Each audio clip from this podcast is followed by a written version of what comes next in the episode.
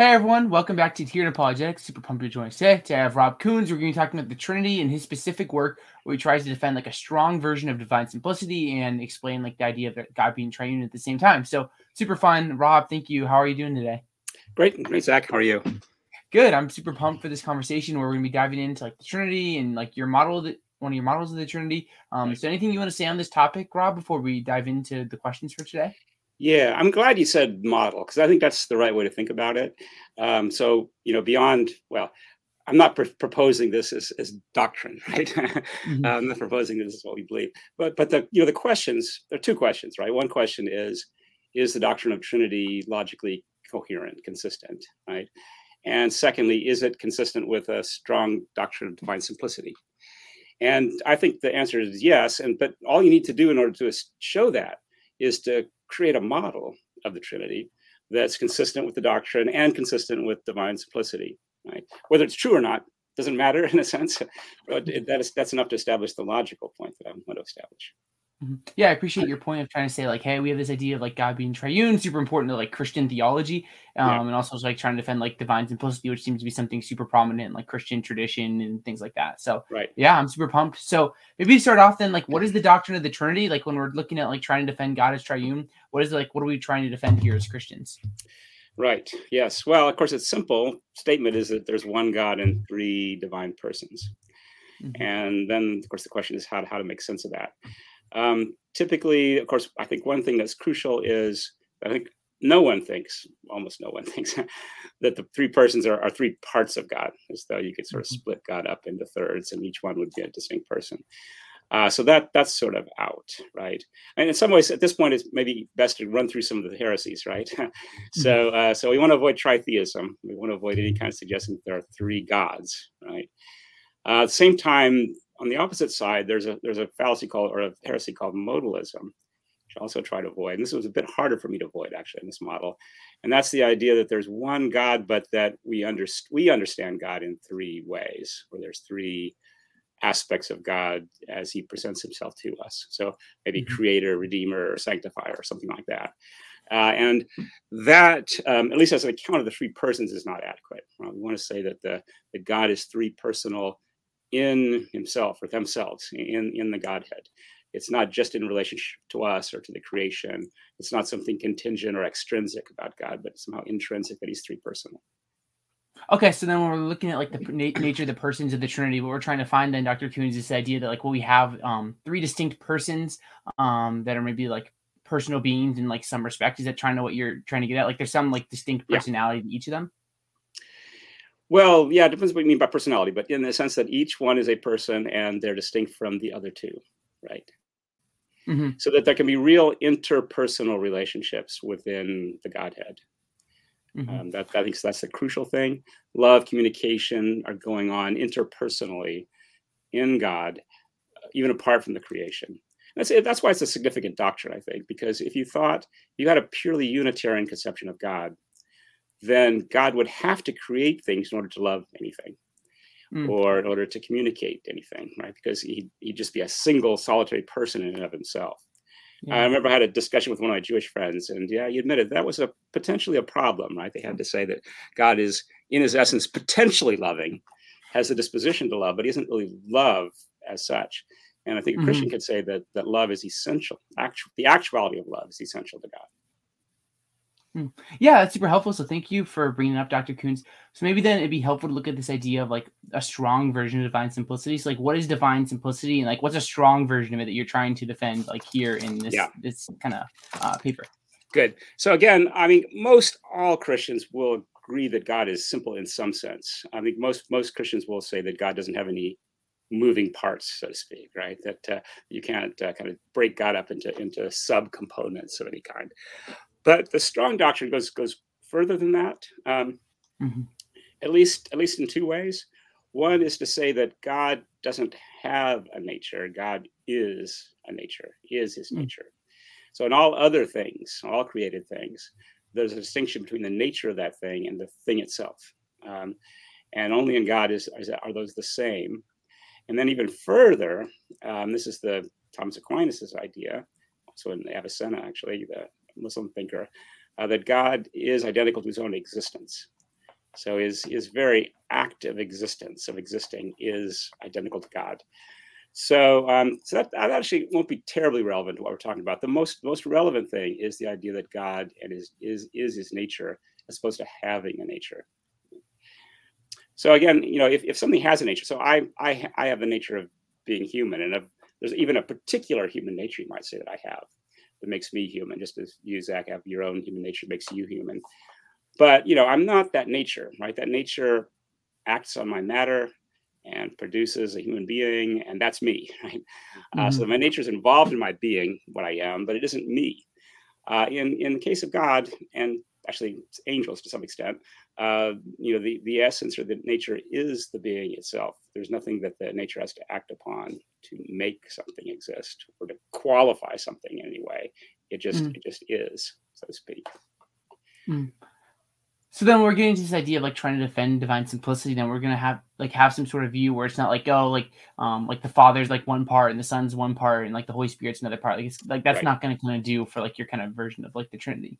Right, and it's even harder in the sense because um, if you thought that um, uh, this is, for example, the view that Michael Rea has proposed that there are three properties here: the property of being fatherly, the property of being sonish, and the property of being spiritual, spiritual, or something like that and that these are three different sort of sub natures or additional additional qualities that God has. Yeah. Right. Um, mm-hmm. That's not going to work because um, yeah. God God just is a single nature. Right. He can't mm-hmm. have any accidents. Is the way uh, we put it yeah. in, in, in, scholastic philosophy. There is, there aren't any additional intrinsic properties over and above his nature that he can have. Mm. Yeah, that's super cool, and thank you for um, as we dive into this. So it seems like to me like we have this like question of like how can we have like this idea of like three distinct persons um that each are like maybe like have their own like personality or I don't want to go too far and say like conscious but like like like there's something distinct about being the father, something distinct about being the son, something right. distinct about being the spirit. We also yeah. want to hold it like divine simplicity, like where every part of God is identical to God. Um and we kind of come to in this paper here is this idea that like the divine nature is going to have to be relational um, to make sense of the Trinity. So can you just like kind of flesh out like what does that mean for to need to be relational and how is that going to make sense of like explaining the yeah. Trinity? Yeah, good, good. So right, so um, I think God may be unique in this respect, in that His okay. nature, their nature is is a certain kind of relation. Mm-hmm. So so what it is to be God is to know and and to love and to will and yeah. and again, the, the classic picture is that those three relations are actually the same relation in God. So in mm-hmm. you and me, loving and knowing and willing are different things. In God, they're all the same thing. But in each case, it's a relation, right? Somebody willing something, somebody knowing something, somebody loving someone or something. So mm-hmm. it's what in, in, logic we call a binary relation. Right? It has a it has a, a subject and a patient, uh, uh, a subject and an object, basically in this case. Yeah. Um, and, and, and, and the claim here of, of divine simplicity is that that binary relation is the divine nature, and that therefore is God. God is a kind of relation in a sense. Mm-hmm. Now, how does that get us to the Trinity? Well, um, part of what I'm doing is pretty traditional, actually. It's building on some ideas in Augustine and, and Aquinas, where uh, where they suggest that um, that in, in, making sense of the Father and the Son, that we can think of the father as the sort of thinker and the son as the thought, uh, mm-hmm. as the, the word, so to speak, that's that articulates the, the father's thinking. And so I take that to mean something like this that we can distinguish between God qua knower and God qua known, qua object of knowing, which is also the same mm-hmm. thing as God qua lover and God qua beloved. Um, so, uh, so this qua language, right? That's just Latin for mm-hmm. as. So we could say Father as lover and knower, and and God as um, known and beloved, right? Um, it's uh, it's a notion that has been has been around in philosophy forever. you you find it in Plato and Aristotle already, mm-hmm. and uh, and it's also been showing up a lot in recent um, philosophy of language, actually. So people working yeah. in formal semantics have kind of including one of my former colleagues, Nicholas Asher, who's in France now, uh, uh, has really developed the kind of logic of this. So so did Kit Fine. So it's a it's got some very ancient roots, got some very contemporary work mm-hmm. that's going on in there. Yeah. So part of the idea of the book was paper was to, you know, trying to apply this to, to God in particular. Yeah. Um, now the spirit's a bit trickier, right? Because the spirit is supposed to arise from this relationship between the Father and the Son. Mm-hmm. Uh, he proceeds, at least in the Western Christianity, or Eastern Orthodox have their own views about this, but in, in Western Christianity, he proceeds from somehow the Father and the Son together. And uh, and and there's also an association of the Spirit in particular with love. So somehow the love that the Father and Son have for each other is itself a third person. Right? Mm-hmm. So again, that's that's the classic Augustinian uh, conception of it. Um, I, I gave a slightly different twist to it in the paper, my model, um, and I suggested that we could just use use logic here, the conjunction. So we could think of God qua knower, God is knower, Mhm. period. God qua known, period, simpliciter, and then God qua both knower and known, and combining the two aspects or qua features in a single being. Mhm. Um, and that's um, and that's that's my model for the spirit. Right. So that's the novel part of the theory. And of course, not not going to um, go to the the stake over that one, right? But uh, Mhm. but anyway, it's part it's part of the model. I think it's it's helpful because you know there's a sense in which you can see now that if that's true, then the spirit does uh, depend in a certain way on the Father and the Son, uh, and yet is still still God, right? Still is still God under uh, under a particular aspect. Okay. Yeah, so I'm trying to like understand your view then uh, here, Rob. So when Yeah. we're looking like the distinction between like the Father, the Son, and the Spirit is like Yeah. different relationships between like different relations between God. Like how exactly is that working here in your model? Yeah, good. So I mean, maybe it would be helpful to think about actual people for a minute. right? Yeah. Okay. Yeah, that'd be great. So you know, we could think of we could think of Biden as president, Biden as father. Let's say, right? hmm Uh, those are two qua objects, right? Both of them founded on Joe Biden, right? Um, Yeah. And uh, you know, there's certain things that would be true of Biden as father that aren't true as Biden as as president, right? hmm I mean, he doesn't really have a son as president. He has the Mhm. son as as uh, father, right? And Yeah. conversely, he doesn't veto bills as father, but as Mhm. president, right? Yeah. So so we can make these kinds of distinctions. Um, now, interestingly enough, in the case of of a of a conscious being like Joe Biden, he can Mhm. actually act in these different ways, right? So he can sort of Yeah. intentionally act as father in a particular setting hmm and he might tell tell Hunter at some point, okay, I'm speaking to you now as your father, right? Yeah. Or in another context, he might say, oh, no, I'm not speaking to you as the president, right? and those would be obviously two different kinds of actions, right? Two different ways of working out that particular relationship. Yeah. So, so in a similar sort of way, I think these, you know, the the, the fact that God is is essentially a knower and and and essentially knows Himself uh, itself. The divine essence knows itself. Uh, that gives rise to these two aspects or qua objects, qua knower, qua known, Mhm. and and these things can actually color in a way God's own self consciousness. So you Yeah. can sort of think of things or will certain things or do certain things qua father, right? And do other Mhm. things qua son. So it's already it's it's in other words it's an intrinsic distinction even for God. It's not it's not again just a distinction for us uh, trying to apply our inadequate concepts to God.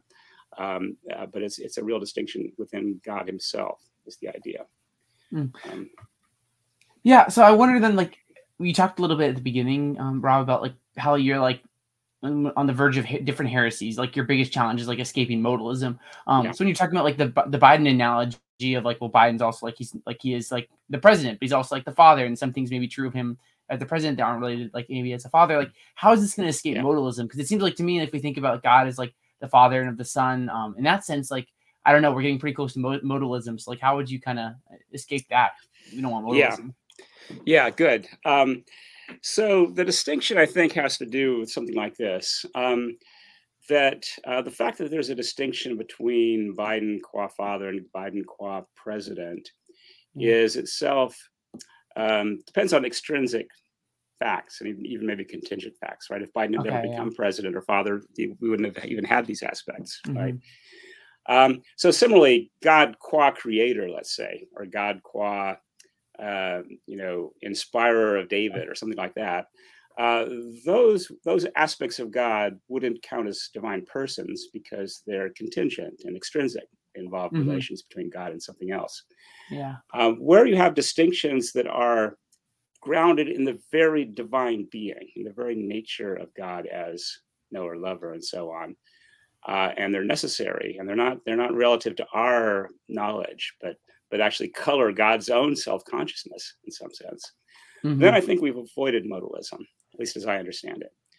Modalism is really the view that that the distinction between the three persons is somehow creature relative, right? That God relates to the creation in three different ways, and therefore we project onto him this, these three guises. But uh, but my my model is one where God would still be three persons, even if He'd not created anything at all. Right? It's purely mm. intrinsic mm-hmm. to Him, and necessarily so. So I think that's enough. At least at least I hope that's enough to get it out of the modalist camp. Okay, so one of the things I wonder then, um, it seems like like with your model, like we can definitely preserve like a version of like a, a theism. Like we're not going to get anywhere close to like tritheism. Um, like what about the idea? Like, how would this threaten at all like a very strong version of divine simplicity? So you think in like in one sense, like maybe like God's the Father, God's the Son, God's the Spirit. Um, but if there's three persons, like isn't there some distinction within God? Which if you want to hold like to a super strong version of divine simplicity, like you can't do that. So how would you say like your model kind of escapes that um, challenge with the yeah. distinctions of persons. Right, right. Yeah. So, you know, again, I mentioned uh, this model that Mike Rea and I guess Jeff Bauer, um, uh, Brower put together recently, where um, there are three different properties or qualities or something that get added to mm-hmm. God that distinguish the Father, the Son, and the Spirit. That mm-hmm. I think would be incompatible with the strong doctrine of simplicity because yeah. now we're adding additional accidents. So in addition to his, his, nature, he's also got paternity, right? And and and we can talk about God qua paternal, right? Um, mm-hmm. so in my picture, you know, you, the only property, so to speak, that God doesn't even have, but is, is this the relational divine nature. But it's a binary relation, right? And by the very logic or metaphysics of a binary relation, there's a distinction between the object and the subject, right? Um, and in God's case, it's a very important distinction because, in fact, I think, um, you know, if you think about love, for instance, which is the essence of God, uh, love in, in, in the Christian sense is always an interpersonal relationship. It always mm-hmm. involves some kind of I thou relationship, a distinctness between the lover and the beloved. And so, for God to be love, essentially, right, there has to be in that very relation a distinction between God as a lover and God as beloved, that initial I thou sort of relationship. Now, of course, it's also true that the Son loves the Father, right? But then it's going to be God qua beloved, right? Loving mm. God qua lover. So, so it's still there's that that aspect of the Son that in his very definition, so to speak, he's beloved is going to distinguish him from the father, who is, in, by definition, you know, the subject uh, mm-hmm. of, of, this relationship rather rather than the object. So, so that's that's the thought um, that it, it, it, that it all follows from, in a kind of logical way, this one relational essence of God. Okay. As opposed to adding on a bunch of other kinds of properties or relations in addition mm-hmm. to the, the essence itself and that that's just Augustine's idea, really. I'm, I'm that, that, that I'm stealing from, from Saint Augustine. well, if Augustine's up there and he's pretty mad, well, then that's tough. So I don't know. Um, so, well, yeah, I mean, I'm not. Yeah, you might not agree with. You know, I'm sure you won't agree with all the details, or at least uh, none of these. I, I, I, I don't. not foisting all that on him necessarily. Yeah. Well, I'm just trying to flesh this out. So, would you say then, like, um, so if you say like God is just like fundamentally relational, and like that relation, like God being relation is identical to Himself, like a traditional like classical theism, like so say from, from saying that like god is relational like you're going to get all this other stuff that's going to flow with your model of the trinity is that what you're trying to get at yeah that's right mm-hmm.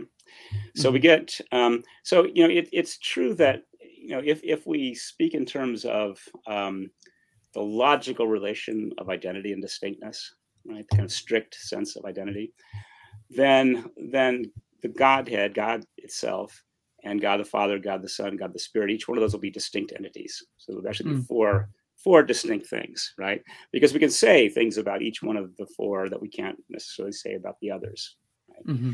Um, so you know, God is three personal. The Father is not three personal, right? Mm-hmm. Uh, the Father is uh, God qua knower. The God is just God, right? So there are some things. So there are logical distinctions among the four, and so they are distinct. Uh, now, in the in the paper, I, I try to introduce a notion of real distinction which is Yeah. which goes beyond merely logical distinction. And, and then I define it in such a way that uh, the three persons are really distinct from each other, but none of them is really distinct from from God. Okay. Now, of course, that can't be just distinctness simpliciter, right? Because um, if, it, if it were just non-identity, right, then then you know the fact that um, well, logical identity is is transitive, right? Mhm. So if if each of the three persons were strictly identical to God, logically Mhm. speaking, they'd have to be identical to each other, and so you wouldn't have three persons. So this real distinction is something over is stronger than merely distinction. It- it- it's a Yeah. further relation, and uh, and the thought is that if you have two qua objects, uh, and uh, and they're they're not logically equivalent. So in the case of Biden, Biden qua father, God, and Biden qua president, those are not the same kind of qua object, right? If you have that, and the distinction between the two is is some intrinsic fact about the base, that is about Biden, Mhm. pu- purely intrinsic fact, then the two qua objects would be really distinct. So in the case Mhm. of Biden, they aren't really distinct because they depend on extrinsic facts about, about Biden. But in the Mhm. case of, of God, they they are. Um, Okay. Now there are some there are some possible things that in humans that are might be like this that are really distinct. So for instance, uh, me qua rational and me qua sentient, uh, those might actually be really distinct because the distinction between because I'm essentially rational and sentient, right? Mhm. And Yeah. the distinction between rational and sentience is built into human nature. It's intrinsic to me. So those are really distinct, right? And um, but but they're also distinct from me, really distinct from me in this case, because um, me qua rational leaves a lot of me out, right? Yeah. Me qua sentient leaves a lot out, right? Whereas God qua known is just God again. There's God because God knows himself perfectly. This is the crucial Mhm. thing, right? When God knows himself, he knows himself completely and perfectly. Mhm. And so there's no distinction at all between God qua known and just and, and God. Well, no, no real distinction in my sense between God qua known and God. hmm Okay, so we have this idea then, like if God is relational, um, that's going to require like a lover and the beloved, which is like the Father and the Son, and then just trying to like, I'm just trying to like get a certain. Hopefully, for people listening, if they've never heard of this view, you can really like try to understand it. It's um, just slowing things down is what I'm trying to do. Uh, Yeah. Even though I talk really fast. Um, so then like, where does the spirit? Where does the spirit come into this exactly again? Um, so Right. we have like this idea of God's fundamentally relational. We have a lover Right. and a love, Father, Son. Like, where, where's the spirit fit in? Right. Yeah. So so so there are these two persons, Father and the Son, right? They have these two sort of complementary distinctions, right? One the knower, the lover, the other beloved, known, right? As, a, as their definition. Um, and of course, and of course, they they love each other. Um, so the traditional notion is that that bond of love is somehow a third person. Mhm. So then the question is how to mix how to work that out. And and, and here is my suggestion that you think of a third person now as one who actually combines the two at once, right? And this can you can make sense of this. So for instance, there might be a few cases in which Biden can act both qua father and qua uh, president, qua Mhm. father and president, right? So there are certain maybe maybe you know the, we pass a law that says if you're the president and you're a father of somebody, you could do X, Y, and Z, right? Mhm. Uh, then he could invoke that and he said, okay, now I'm acting not just as father, not just as as president, but as father and president of you, Hunter, right? Yeah. Uh, and so that would be a new kind of qua object, right? And so in the Mhm. same way, if we have God qua knower and God qua known, there's the possibility of a third kind of thing, which is God qua knower and known, combining Mhm. the two into a single into a single qua aspect, so to speak, of God. And then what's interesting in the papers, I try to argue that that's it. That's it.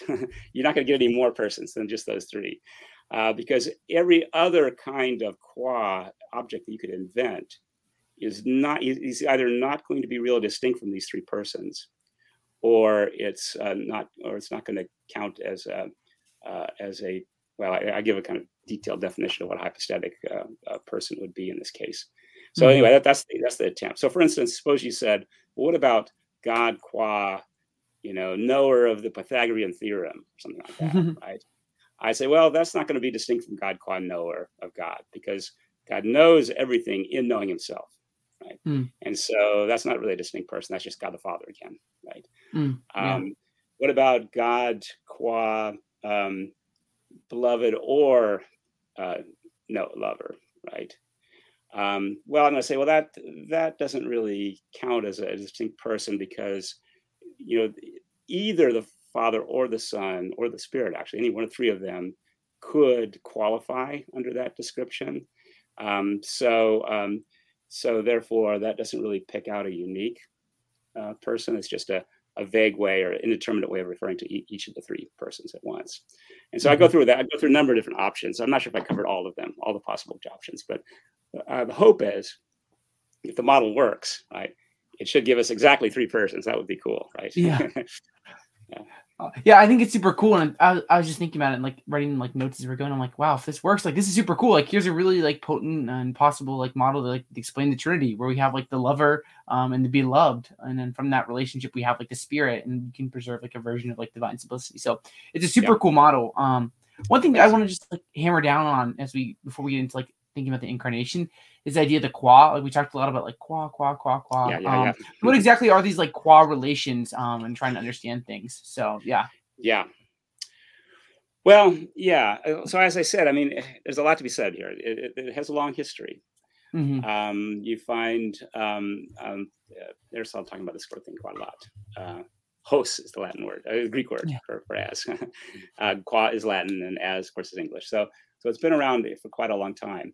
Um, the thought is that you can um, you've got you've got this one entity which is let's call it the base, right? Mm-hmm. And this this base has a number of different properties, maybe different proper accidents, as we say, or aspects to it, right?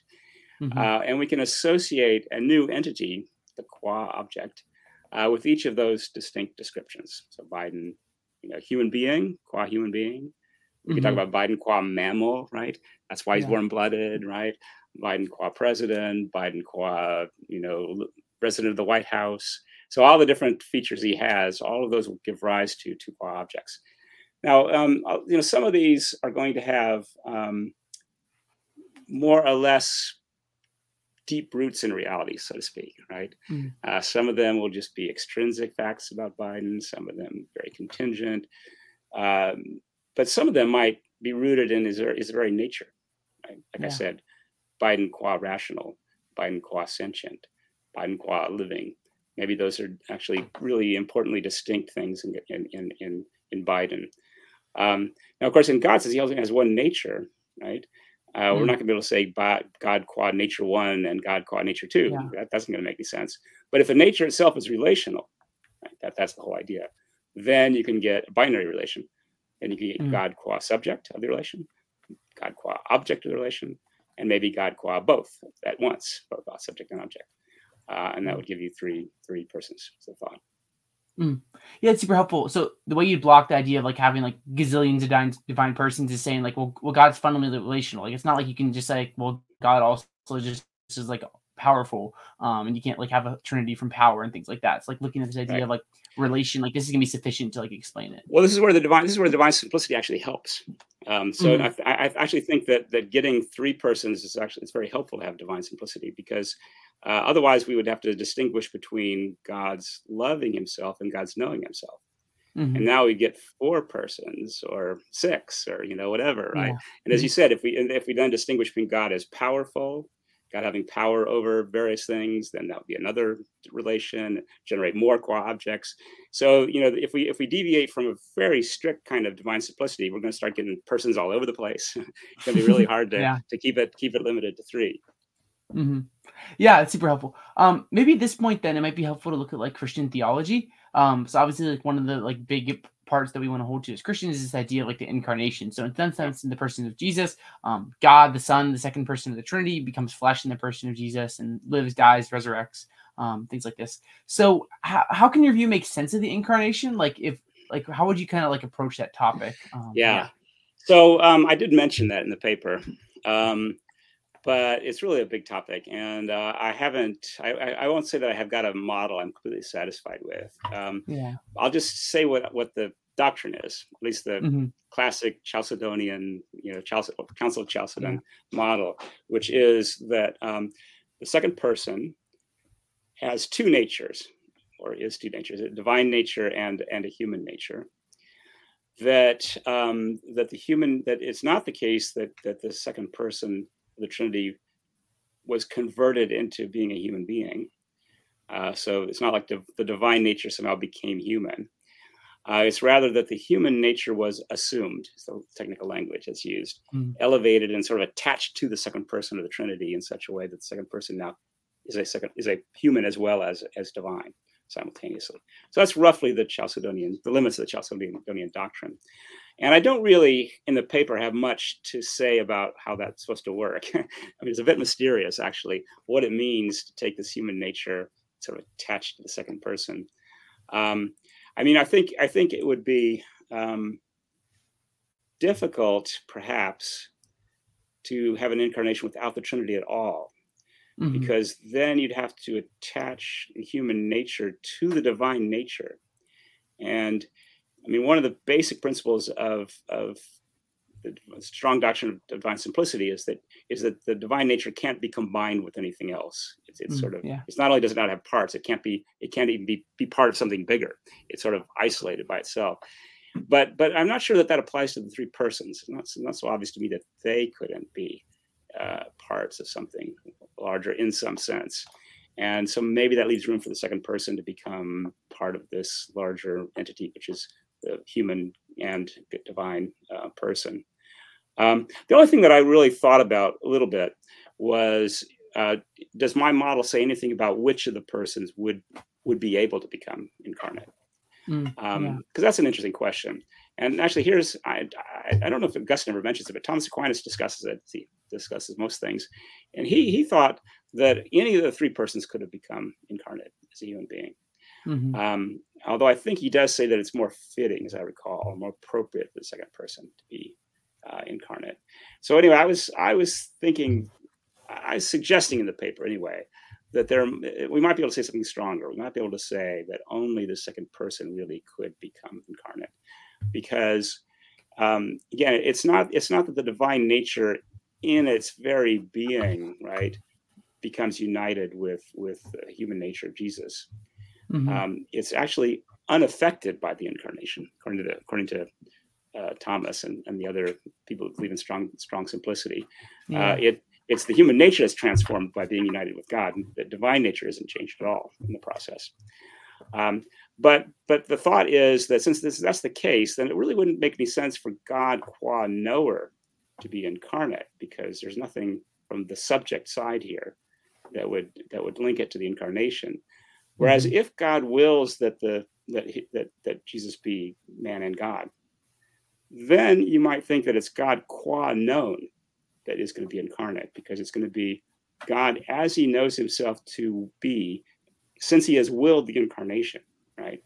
Uh, the, so now, so now he knows that the human nature of Jesus is united with himself, but it's qua known that he knows that, right? It's qua known that, that that that attachment has happened, and if that's right, then then it would make sense that it would be the Son in particular. It would be the one who's united with human nature in order to be, make the incarnation happen. Mm. Yeah, super helpful and something I need to think a lot about because it's definitely um to get my mind around it, definitely a challenge. So with your model of the Trinity, then would you say like there's one center of conscious? Like how do you get into like obviously like is social the, the typical yeah. idea is like the social Trinitarians start with the threeness and try to get oneness and vice versa. Latins oneness and threeness. Like um where right. would you be with your model and like trying to understand like how many like centers of consciousness there would be within like God? Yeah. Yeah. I mean, I'm not sure that I'm comfortable with the language of center of con- consciousness. Um, mm-hmm. Yeah. I mean, I'm sort of inclined to say zero. uh, that is, uh, it's just not clear to me that that makes sense in God's case. Mm-hmm. Um, but it does seem, uh, but I think I could say that there's a sense in which there's three, I don't know, modes of consciousness or 3 mm-hmm. ways God has of thinking of himself both, you know, as knower, as known, and as both, all, all three of those. So, um, so I do think it. Another sort of metaphor I like to use is that it, it colors God's consciousness. These these these three distinctions of person personhood. Mm. Uh, it's not it's again not not just sort of extrinsically imposed upon God by us, but but it but it's an intrinsic fact about the way God knows Himself. I think. Yeah. Thanks. Yeah, that's helpful. I'm just trying to figure out, and like why I asked that question is trying to think about. So we have this idea, like under your model, like um, what makes Jesus divine in that sense of trying to understand, like, is it like the, like the divine center of like self consciousness? Is this, like you talked about this idea, that, like um, the human nature of Jesus is attached to the set, like to, to the second person, the Trinity, the Son. Yeah. Um, but then I wonder, like, okay, well, what about um him being attached makes him divine? Because is it like the divine consciousness? But if there's the second person, if we want to avoid that language, like what are we what are we getting here? Um, there's got to be something there, and I'm just trying to understand like what that would be.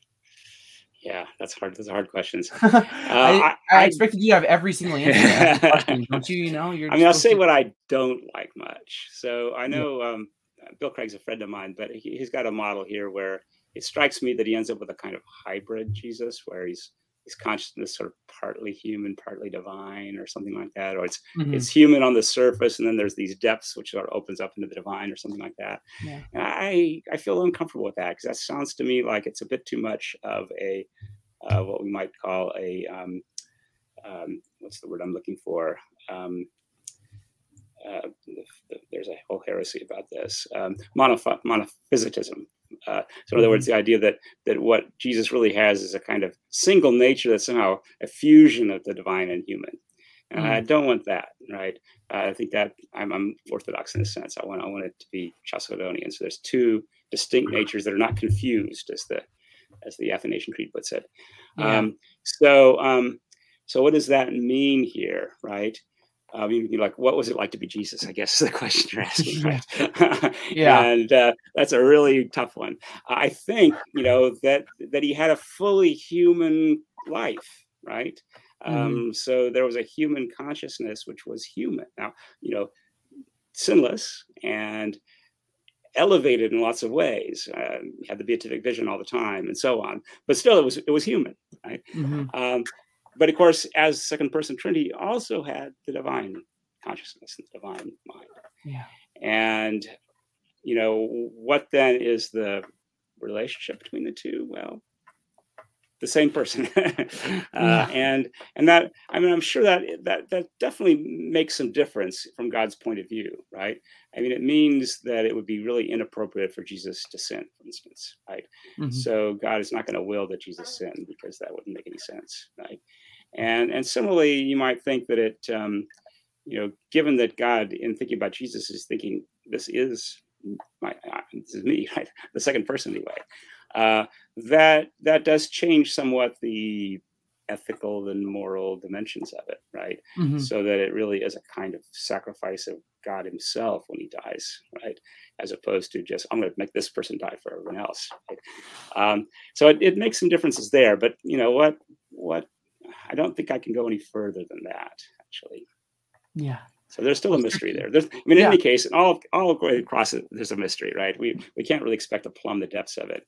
Um, and I don't really have. I mean, it would be nice to have a model, right, like I did for the Trinity, mm-hmm. but I don't really have one yet. Yeah, maybe it'll come upon you one day. But yeah, this has been super good, um, super helpful. Anything else yeah. that you want to talk about with regards to like the Trinity, the Incarnation that you might think might be relevant before we wrap up here? Yeah, let me see if there's anything else I wanted to say. Um,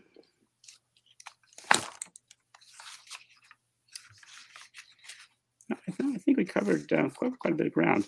Um,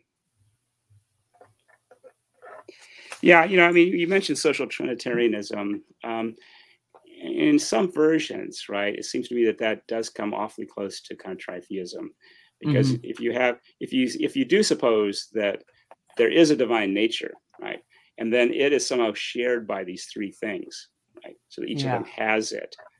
Then that's three gods right? I mean that's exactly you know we, we we both in a sense have human nature right? And yet mm-hmm. uh, there's two human beings here. So um, so yeah i think i think it, it's helpful really to be able to um, uh, say that there's there's no having. Um, okay, one more thing i might mention. Just discovered this recently. I was reading uh, thomas on the unity of god Mm. And and there he says something really interesting. This is in the Summa Theologia. It's part one. I forget exactly which question. Um, somewhere in there. Anyway, he, he makes this point that when, when we say that God is one, we're not applying, he says, the, the cardinal number one to God. Mm. We're not we're not sort of counting how many gods there are. We're just saying that God is indivisible. That, that's his way of putting it. Um, and so you know, that's I think helpful in a way, right? Because if um, uh, you know, if if God were one in a in a kind of counting sense, right, there'd be this one particular that sort of have the divine nature, and and then that would really exclude the possibility of there being three anything, right? Uh, but mm-hmm. the fact that really the divine nature in itself isn't really countable, right? It's, mm-hmm. it's just an, it's just it just it is right, uh, indivisibly. That opens up the possibility in a way of of a kind of threeness there as well. I really like that. Um, what Thomas said there that you brought up because I think I think it's super helpful for this because I think sometimes, especially like when you get to the first part of just the idea of like, well, is the Trinity like? Can you even like understand it? Like, is it even like logically coherent? We have this idea like you hear yeah. it says like, well, we have one God and boom, three persons and done, problem solved. Like, there's nothing we can do right. about the Trinity. Like, game over. Right. Um, but like right. what Aquinas exactly. is saying here, like that the Trinity is in some sense like indivisible. Well, that's really helpful because I think that, or sorry, God is indivisible because it, it, opens that door, as you said. Um, I think yeah. that. So I'm really glad you brought that up because it's definitely something yeah. um, helpful to think about and opens the door for a Trinity. Yeah, good. Awesome. Well, thank you so much for coming on, Rob. I really appreciate this conversation. It's been super fun to like um, dive super deep into this. So yeah, thank you so much for coming on. And any anything you can say with regards to like how people can like follow your work or things like that. Yeah, I mean, I've got the website rob robkoons.net. Uh, you can look at that. Um, got a new book coming out in a couple months on uh, on the Thomas Aquinas' philosophy of nature, mm. and this is some recent work I've been doing on on scholastic philosophy and modern modern science, quantum quantum science in particular. So folks might be interested, interested in that as well. Huh. Yeah, that sounds super cool. Well, thank you so much for coming on, Rob. Really appreciate it. I encourage you to check everyone to check out his website. Um, you can look up Rob Koons. And if you're new here, I always encourage you to subscribe, leave a like, all that fun stuff. Um, if you got content, you can become a patron at patreon.com slash here apologetics. No new patrons, I think, since last time we did this, but you can always support and do that, and we'd be super grateful. But yeah, thank you so much, Rob, for coming on. And yeah, God bless. We'll see you next time. Thank you. My pleasure.